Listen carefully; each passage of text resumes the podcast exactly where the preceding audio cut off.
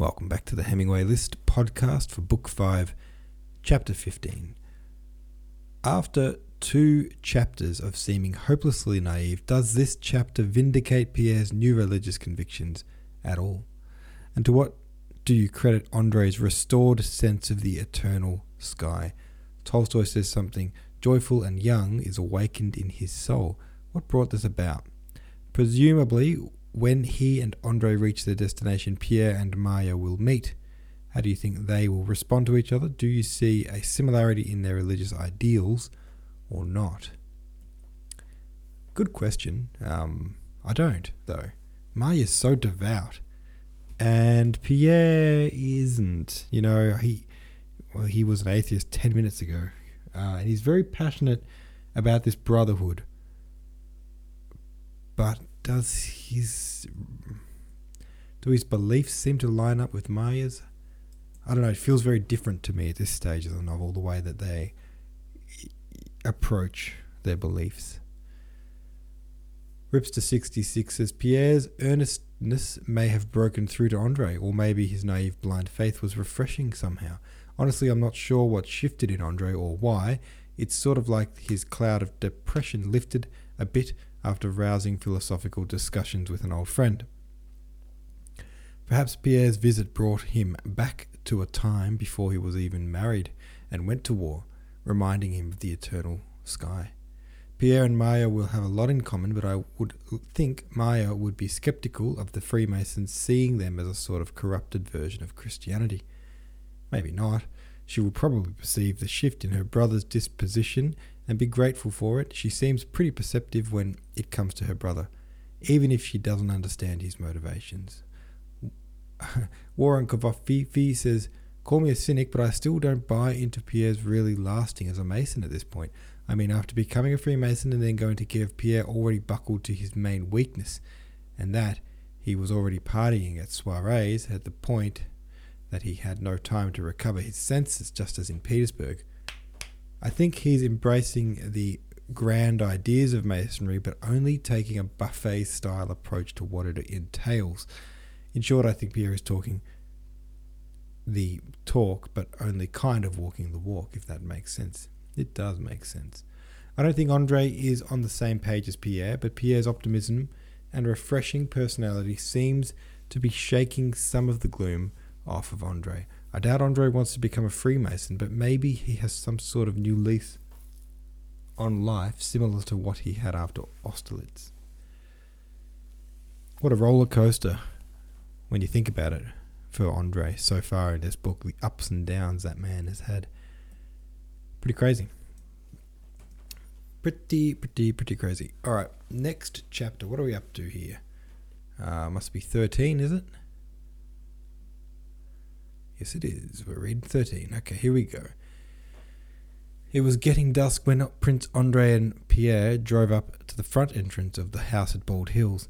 They, as they approached the house, Prince Andre, with a smile, drew Pierre's attention to a commotion going on at the back porch. A woman bent with age, with a wallet on her back, and a short, long-haired young man in a black garment had rushed back to the gate on seeing the carriage driving up.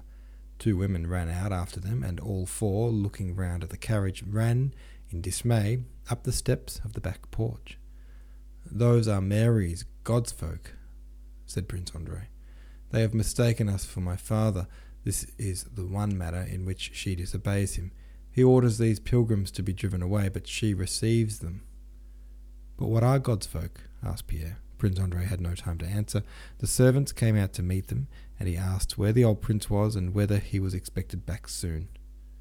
The old prince had gone to the town and was expected back any minute. Prince Andrei had led Pierre to his own apartments, which were always kept in perfect order and readiness for him. In his father's house, he himself went to the nursery. Let us go and see my sister, he said to Pierre when he returned. I've not found her yet. She's hiding now, sitting with her God's folk. It will serve her right. She will be confused. But you'll see her, God's folk. It's really very curious. What are God's folk? asked Pierre. Come, you'll see for yourself. Princess Mary really was disconcerted, and red patches came on her face when they went in.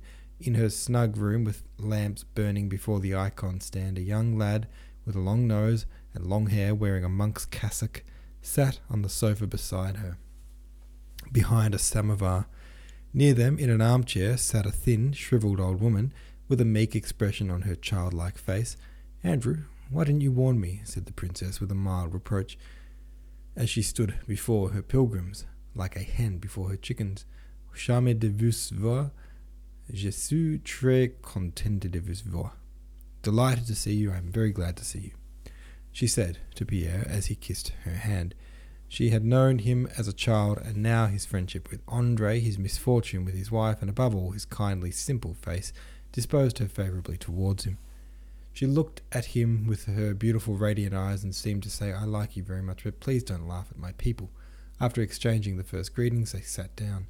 Ah, and Ivanushka is here too, said Prince Andrei, glancing with a smile at the young pilgrim.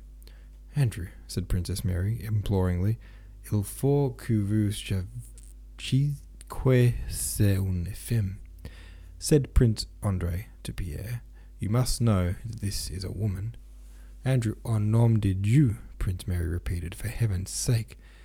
It was evident that Prince Andrei's ironical tone toward the pilgrims and Princess Mary's helpless attempt to protect them were their customary long established relations on the matter.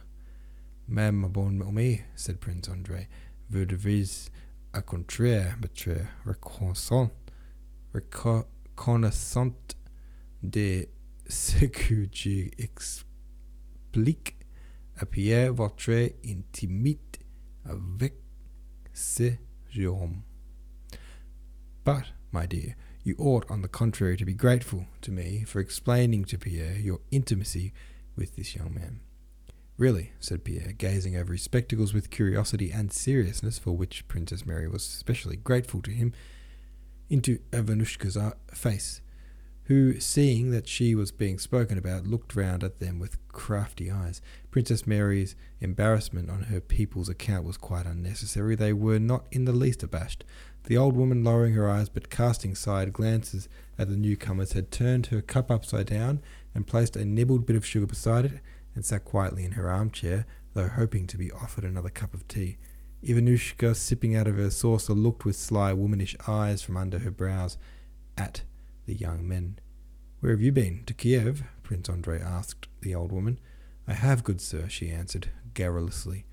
Just at Christmas time I was deemed worthy to partake of the holy and heavenly sacrament at the shrine at the saint. And now I'm from Kolyazin, master, where a great and wonderful blessing has been revealed. And was Ivanushka with you? I go by myself, benefactor, said Ivanushka, trying to speak in a bass voice. I only come across Pelageya in Yukhnovo. Pelageya interrupted her companion. She evidently wished to tell what she had seen. In Kolyazin, master, a wonderful blessing has been revealed. What is it? Some new relics? asked Prince Andrei. Andrew, do leave off, said Princess Mary. Don't tell him, Pelageya. No, why not, my dear? Why shouldn't I? I like him. He is kind. He is one of God's chosen. He's a benefactor. He's one gave. He once gave me ten roubles. I remember when I was in Kiev. Crazy Cyril says to me, he's one of God's own, and God goes barefoot summer and winter. He says, "Why are you not going to the right place? Go to Kolyazin, where a wonder-working icon of the Holy Mother of God has been revealed." On hearing those words, I said goodbye to the holy folk and went. All were silent, only the pilgrim women went on in measured tones, drawing in her breath. So I come, Master, and the people say to me, A great blessing has been revealed. Holy oil trickles from the cheeks of our Blessed Mother, the Virgin, Holy Virgin Mother of God. All right, all right, you can tell us afterwards, says Princess Mary, flushing. Let me ask her, said Pierre. Do you, did you see it yourselves? he inquired. Oh, yes, master.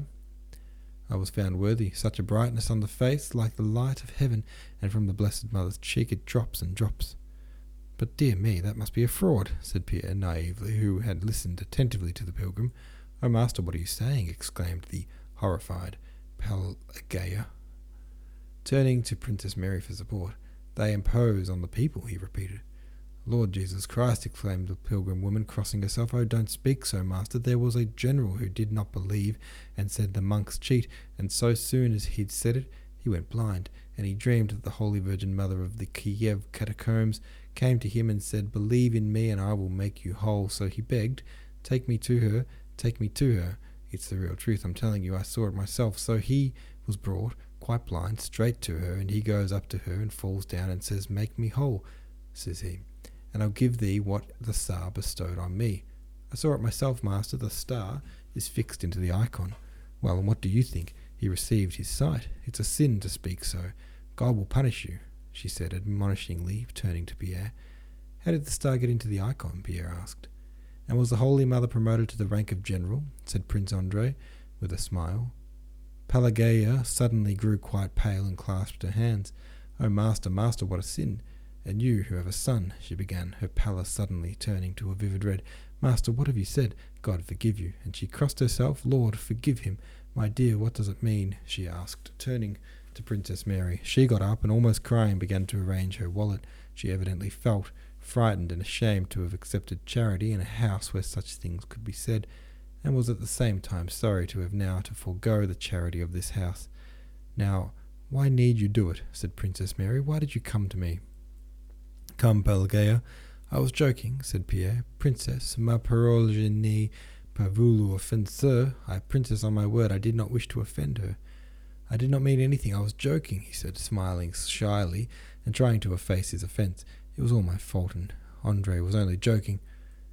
Pelageya stopped doubtfully, but in Pierre's face there was such a look of sincere penitence that, and Prince Andre glanced so meekly now at her and at Pierre that she was gradually reassured.